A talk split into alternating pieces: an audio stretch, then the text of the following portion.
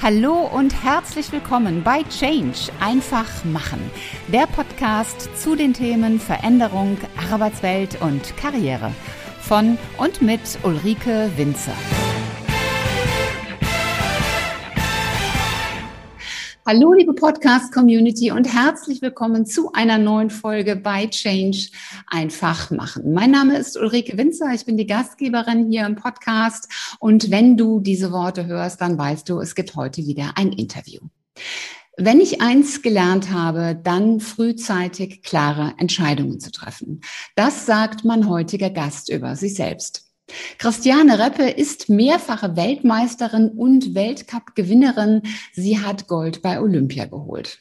Und das vor dem Hintergrund, dass ihr im Alter von fünf Jahren als Folge eines bösartigen Nerventumors das rechte Bein amputiert werden musste. Wie hat sie es geschafft, mit dieser Situation umzugehen? Was hat sie motiviert, um so eine erfolgreiche Sportlerin zu werden? Und wie haben sich durch Corona ihre Pläne verändert? Über diese Fragen und einige mehr spreche ich heute mit ihr hier im Podcast. Liebe Christiane, ich freue mich sehr, dass du hier bist. Ganz herzlich willkommen. Ja, hallo Erike. Ich freue mich auch, dass du mich eingeladen hast und ich freue mich auch sehr auf unser Gespräch schon, ja. Ja, ich hatte es im Intro ja schon gesagt, im Alter von fünf Jahren wurde dein rechtes Bein amputiert. Das ist für einen Menschen wie mich, der sein ganzes Leben lang auf zwei Beinen verbracht hat, äh, gar nicht vorstellbar. Kannst du dich noch daran erinnern, wie das damals war, wie es dir als kleines Mädchen, ja wahrscheinlich auch im Kindergarten, wie es dir damit damals ging? Also jetzt direkt an die Zeit, als das Bein noch abgenommen wurde, daran kann ich mich nicht erinnern. Da war ich fünf Jahre alt. Ich kann mich nur an äh, so Fetzen aus dem Krankenhaus erinnern. Die haben aber eigentlich gar nichts mit der Sache an sich zu tun. Ähm, und ich sag mal, wenn ich jetzt so Erzählungen von meiner Familie irgendwie äh, Glauben schenken möchte, ähm, dann bin ich einfach wieder in den Kindergarten zurück. Ähm, das war wirklich, ich habe einfach, das war der erste der, die erste Frage, glaube ich, an meine Mom damals, als ich im Bett lag und dann gemerkt habe, okay, ähm, da fehlt jetzt ein Bein, die haben mich natürlich darauf vorbereitet, wie gesagt, okay, ähm, ich will irgendwie laufen. Und da haben sie mir direkt irgendwie die, die Gehhilfen damals gegeben. Das ging natürlich damals schwerer als jetzt. aber, aber ich wollte mich direkt wieder bewegen. Und so bin ich mhm. eben auch in den Kindergarten zurück. Also ähm, ich habe da wirklich alles mitgemacht, bin da mit auf Bäume geklettert und äh, oh. ich weiß nicht, ich bin da, ich, ich war da auch einfach noch nie so, dass mich da irgendwo ähm, irgendwie was daran gehindert hat, äh, weiterzumachen. Ne? Also das, ja, da war ich einfach bin ich einfach losgelaufen als Kind weit, einfach weitergelaufen. Ja, ja vielleicht ja. ist es auch einfacher, wenn man das als, als Kind erlebt, als wenn man dann Erwachsener so, so gewohnt ist, mit auf beiden Beinen zu stehen. Das, das definitiv. Also ich kenne ja auch äh, einige Menschen, auch durch den Sport, die ihre Behinderung ähm, erst im späteren Alter irgendwie äh, mitbekommen haben, aus welchen Gründen auch immer. Und ähm, ja, den fällt es dann teilweise schon schwerer. Das kann ich natürlich aber auch verstehen. Also äh, man steht ja voll im Leben und wird da erstmal rausgerissen. Es ist gar keine Frage, dass es natürlich auch äh, weitergeht, auch mit einem Bein oder auch im Rollstuhl oder wie auch immer. Ähm, aber trotzdem muss man sich erstmal hm, neu anpassen und man ist irgendwie erstmal äußerlich zumindest jemand anders. Ja, ja definitiv.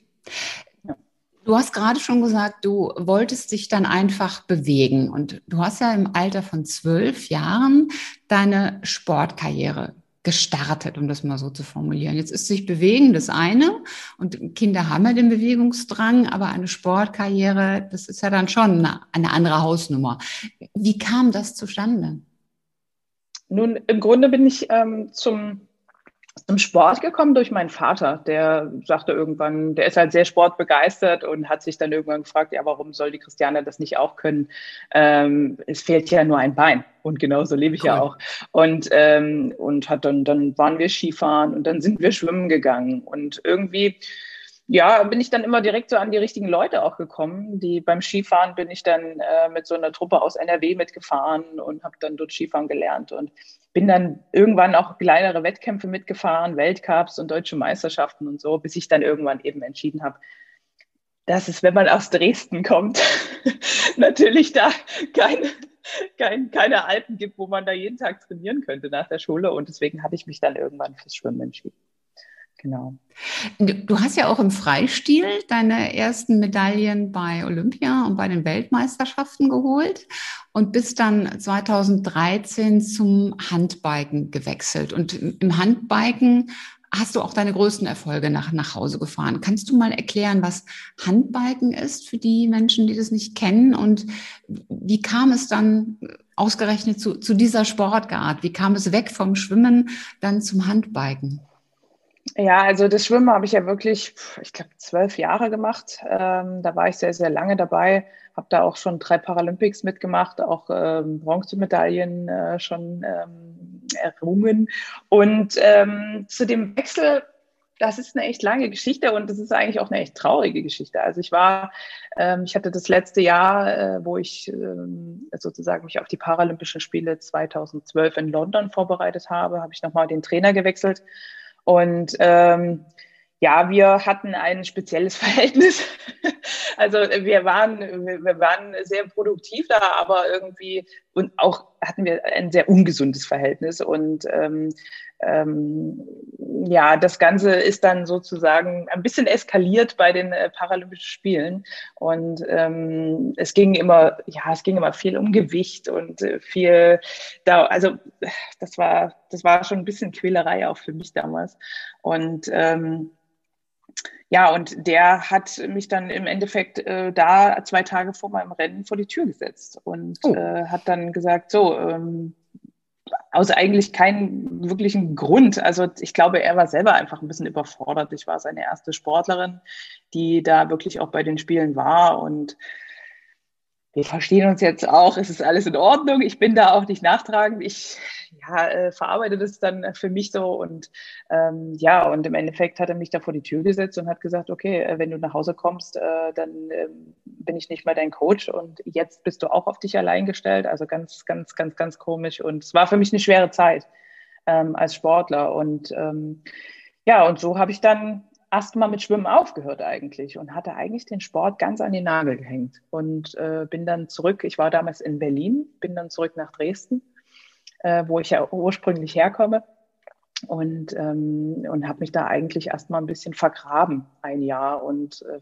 habe dann irgendwann wieder angefangen, äh, mir neue Ziele zu stecken und habe gemerkt, ich bin eben nicht nur ein Schwimmer, so wie ich das früher immer so mir selbst gesagt hat, gesagt habe, sondern ich bin eben Sportler und ähm, ja, und bin dann über viele Umwege eben zur neuen Sportart gekommen, auch über viele Zufälle auch, obwohl ich manchmal denke, es gibt keine Zufälle, sondern irgendwie ist der Weg so ein bisschen bestimmt und soll dann auch so sein. Und äh, genau, und da bin ich dann sehr, sehr ähm, ja, erfolgreich auch gewesen. Ne?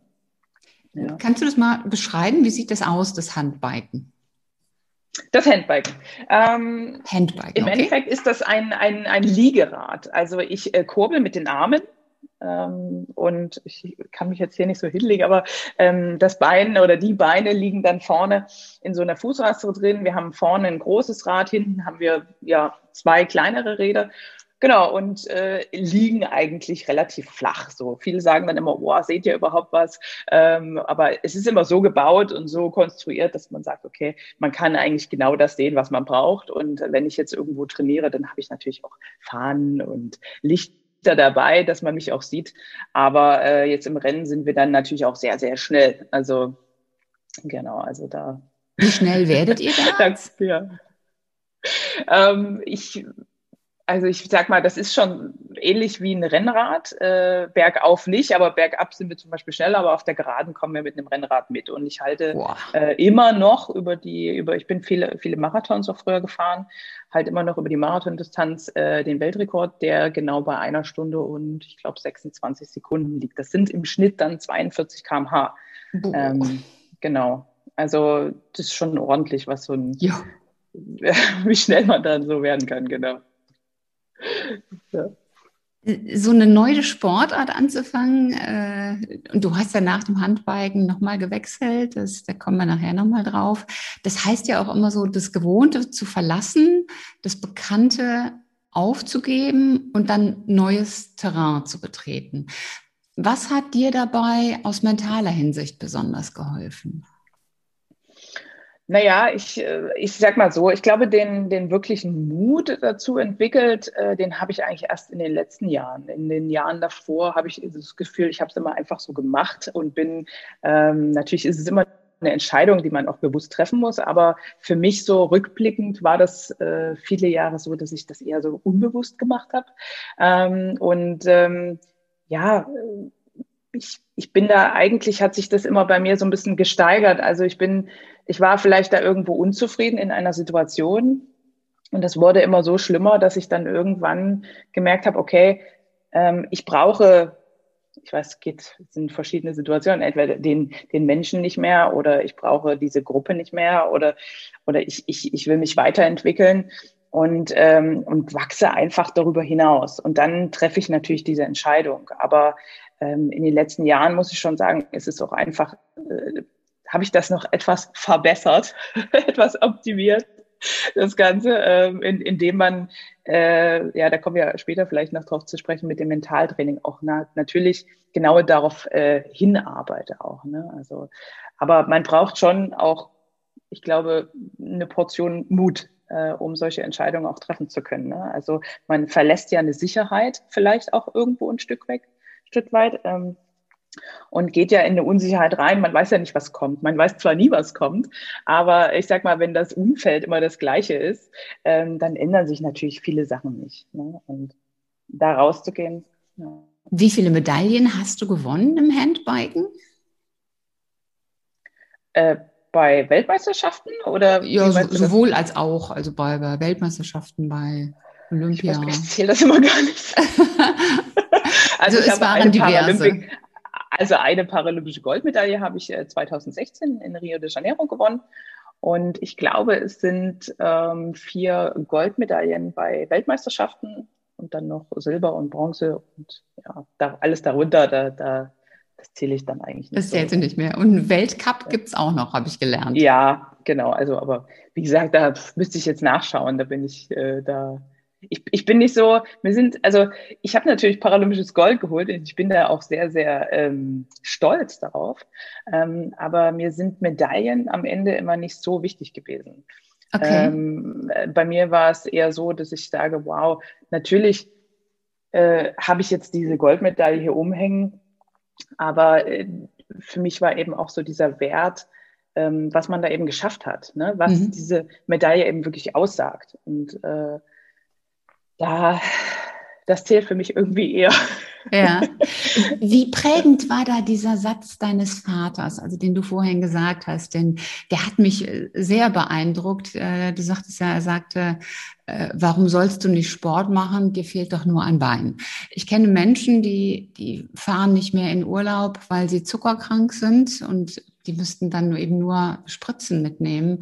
Und ich kenne auch viele andere, die Dinge nicht tun, weil irgendeine Sicherheit nicht da ist. Und ein Bein, das fehlt, das ist ja aus meiner Sicht jetzt schon sehr viel mehr. Und dieser Satz, warum sollst du das nicht machen? Dir fehlt ja nur ein Bein.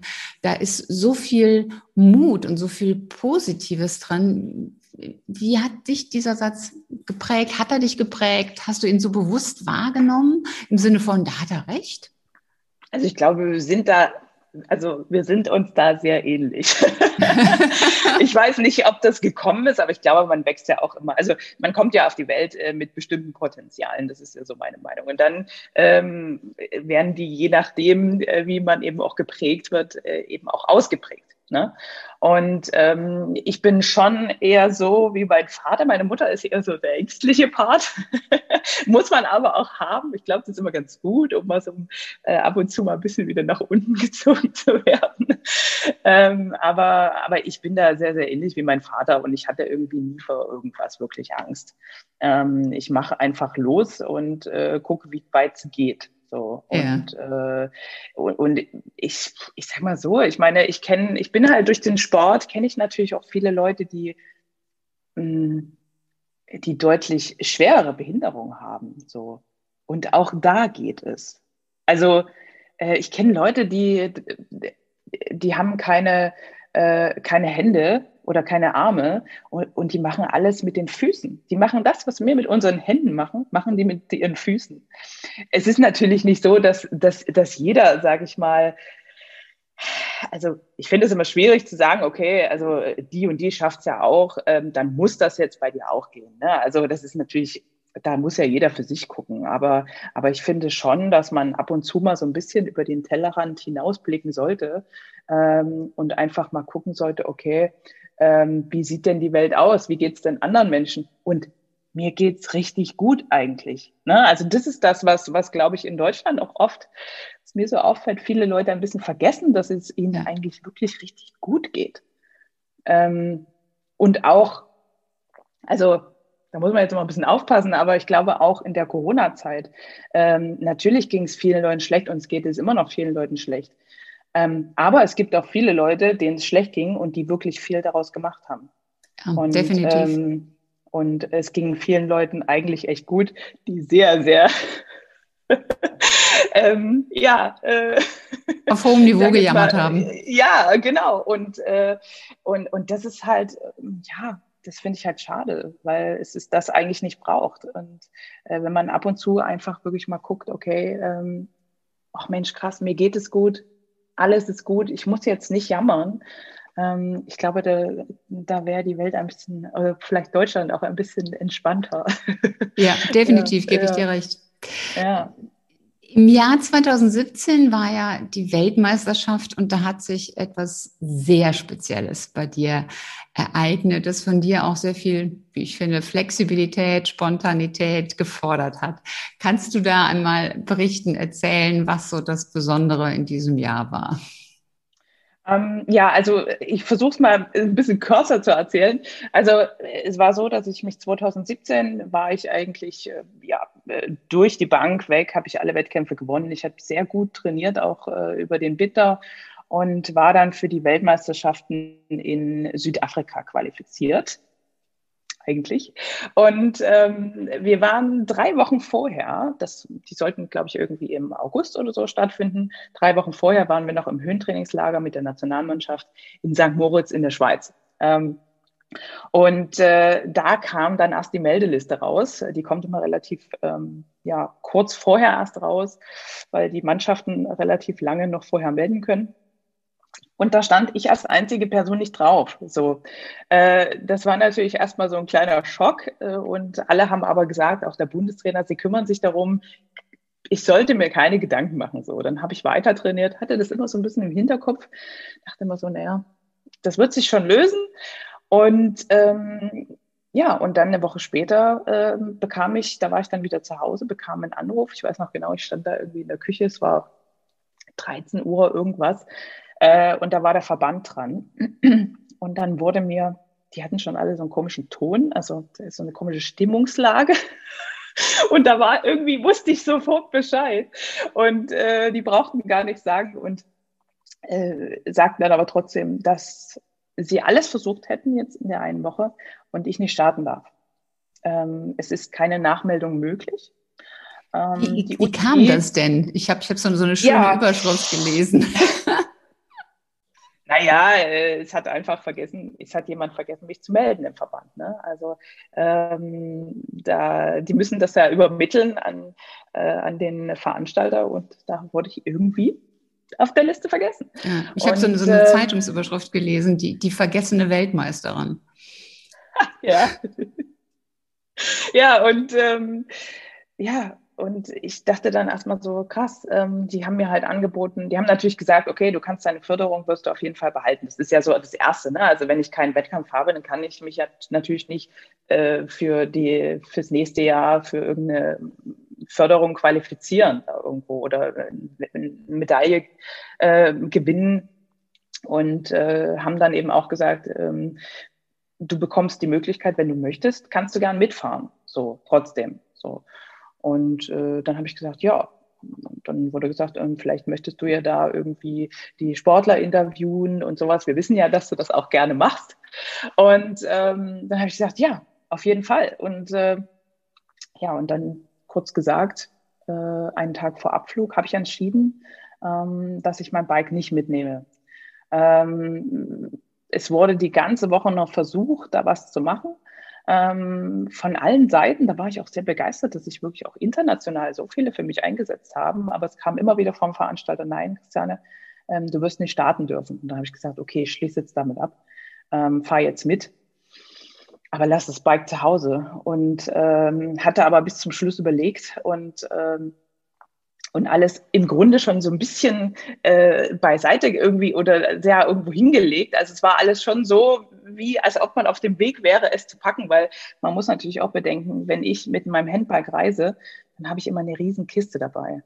Ähm, die ist 1,20 mal 60 mal 60, also das ist schon sehr groß. Und ähm, ja, und dann bin ich mit der Mannschaft nach Südafrika gereist. Und äh, wir, sind, wir hatten dann noch ein, eine Busfahrt, wir waren viele, viele Autos, ähm, von sechs Stunden. Und nach drei Stunden bekomme ich einen Anruf vom Niedersächsischen Verband, hm, jemanden, den ich da kenne, und der sagte, Christiane, hast du es schon gehört? Und irgendwie wusste ich da wieder, was los war. ich weiß auch nicht, ich habe das immer so ein Gefühl. Und äh, habe dann gesagt, nee, was ist denn los? Und er sagte, ja, Christiane, ähm, du darfst jetzt doch starten. Warum auch immer. Und ähm, dann hat er gesagt, freust du dich denn gar nicht? Weil ich, von mir kam halt nichts. Und ich so, doch, äh, ich habe halt nur mein Fahrrad jetzt nicht dabei. Und der Wettkampf war dann schon in drei Tagen. Und wir waren in Südafrika. also äh, ja, könnte jetzt besser laufen für mich. Und ähm, ja, und dann ähm, habe ich aufgelegt und gedacht, okay, wie löst du das Problem jetzt? Und äh, dann sagte jemand von der Rückbank, äh, sagte, ja, mein, äh, mein Bruder ist bei der Spedition, äh, vielleicht könnte der das irgendwie schicken, wenn das jemand packen würde zu Hause. Dann habe ich meinen Vater angerufen und gesagt, ähm, könntest du äh, jetzt gerade vielleicht irgendwie mein Fahrrad einpacken. Und äh, es liegt eigentlich schon alles so ein bisschen parat. Ähm, so, es müssten noch so die ein oder anderen Sachen da so rein. Und, ähm, und der, der hat sich dann direkt da in meine Wohnung ist er dann gegangen und hat das dann äh, gepackt. Der weiß ja auch, wie sowas geht. Und ähm, ja, und dann sagte der eigentlich nach einer Stunde, sagte der Christiane, tu das mit der, mit dem, äh, mit dem Schicken und so, wenn das dann irgendwo im Zoll hängen bleibt oder, oder, oder, oder, oder, ist ja also durchaus möglich. Ähm, soll ich nicht einfach runterkommen und dir das bringen? Mit dem Flieger aber, aber ne? Der, ja, ja, aber der ist ja auch so. Ähm, der ist auch, ist auch so jemand, der sagt, oh geil, das ist eine Chance, das macht mir Spaß. Los, lass es tun. so, und dann ist er tatsächlich am selben Abend noch geflogen und kam eigentlich äh, ja, äh, genau am, also einen Tag später mit demselben Flieger irgendwie an. Und, ähm, und so konnte ich dann an den Spielen, äh, an den Weltmeisterschaften teilnehmen. Und ähm, ich hatte vorher immer gesagt, ähm, ich kann Gold gewinnen. Ich war da echt Favorit. Mm, und das habe ich trotzdem dann gemacht. Also das war wirklich, äh, das war schon gut. Sehr ja. cool. Also ein, ein, eine, eine tolle Geschichte auch mit diesem Ausgang, dass du dann auch eben Gold geholt hast und äh, ja im Grunde das, das Fahrrad nachgeflogen kam. Äh, super Sache. Ja, was, aber ein richtiges Märchen.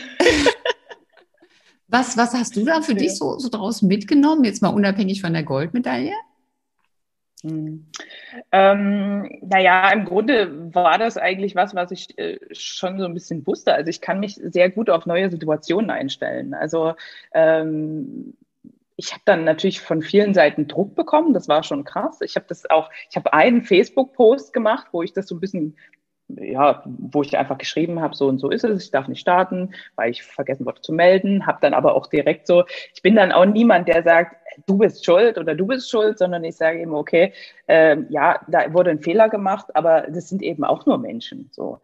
Und die haben das ja auch nicht böse gemeint oder hatten keine böse Absicht dahinter so. Und deswegen äh, ja, und dann kam natürlich ein Haufen äh, Presse auf mich zu. Also das war Wahnsinn. Mm. Und da war ich eigentlich die ganze Woche damit beschäftigt, Interviews zu geben. Und irgendwie äh, war das echt eine krasse Zeit. Und, äh, Und auch vor Ort war dann der Druck hoch, ähm, weil dann natürlich äh, die Presse wieder wissen wollte, oh, jetzt, jetzt muss er aber auch Gold gewinnen. Ähm, und dann war natürlich aber auch von der Mannschaft der Druck da, weil äh, viele standen dann natürlich äh, ganz, ganz schlau da und haben gesagt, äh, Christiane, ja, warum hast du dein Fahrrad nicht dabei? sag ich, ähm, sag ich du, äh, weil ich entschieden habe, dass ich es nicht mitnehme und wahrscheinlich wärst du noch nicht mal in Südafrika, weil du wärst wahrscheinlich zu Hause geblieben. Und ähm, ja, sowas, da, da muss man dann, da kommt man dann von ganz vielen Seiten irgendwie, ja, äh, Druck oder was auch immer. Und, ähm, und man muss sich dann einfach irgendwie, man muss das Beste draus machen. Ja, und das habe ich dann irgendwie gemacht. Du hast ja nebenbei auch noch BWL studiert und eine Ausbildung zum Mentaltrainer gemacht. Mhm. Das Mentalthema, wie, welche Bedeutung hat es für dich? Hat, es, hat dir das auch in diesen Situationen geholfen, wo so dieser Druck von außen kam, äh, so aus, aus allen Richtungen, auch aus Richtungen, wo man vielleicht Unterstützung gebraucht hätte, wo dann gesagt wird, aber jetzt hier Mädel, jetzt musst du aber auch Gold holen. Hat dir das geholfen?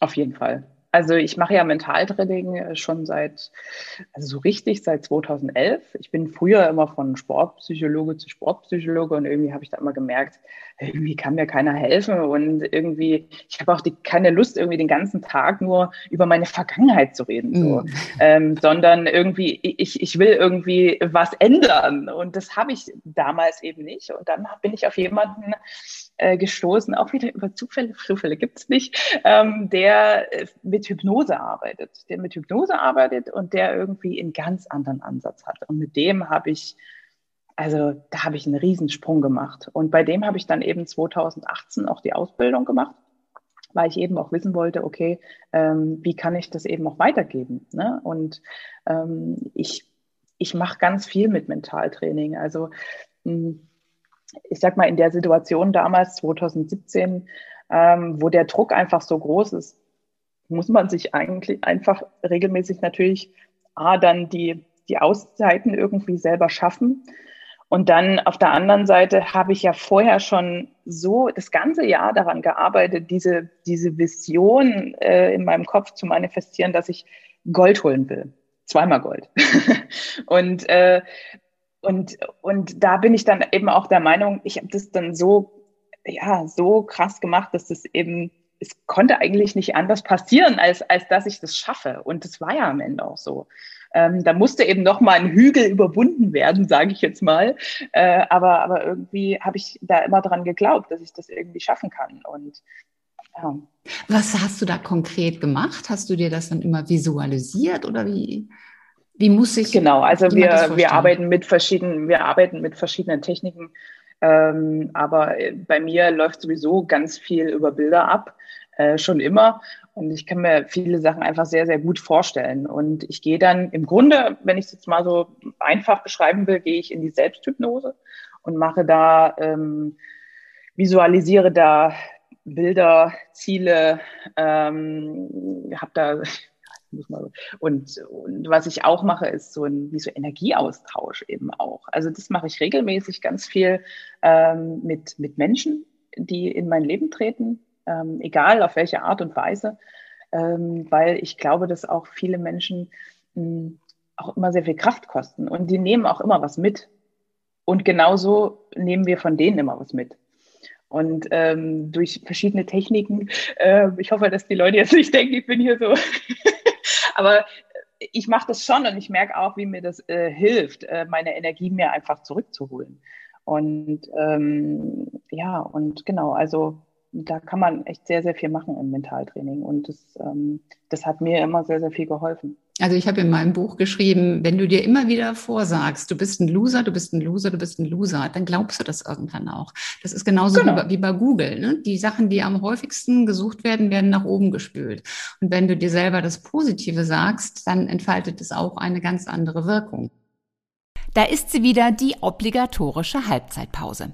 Im zweiten Teil des Interviews mit Christiane Reppe geht es dann intensiv um das Thema mentale Stärke. Was kannst du tun? Was hat Christiane Reppe getan, um so erfolgreich zu werden? Körperliches Training ist das eine, aber die Psyche unterstützt das Ganze. Wenn du erfahren möchtest, wie Christiane Reppe das geschafft hat, dann sei einfach im zweiten Teil wieder mit dabei. Das war's auch schon wieder für heute.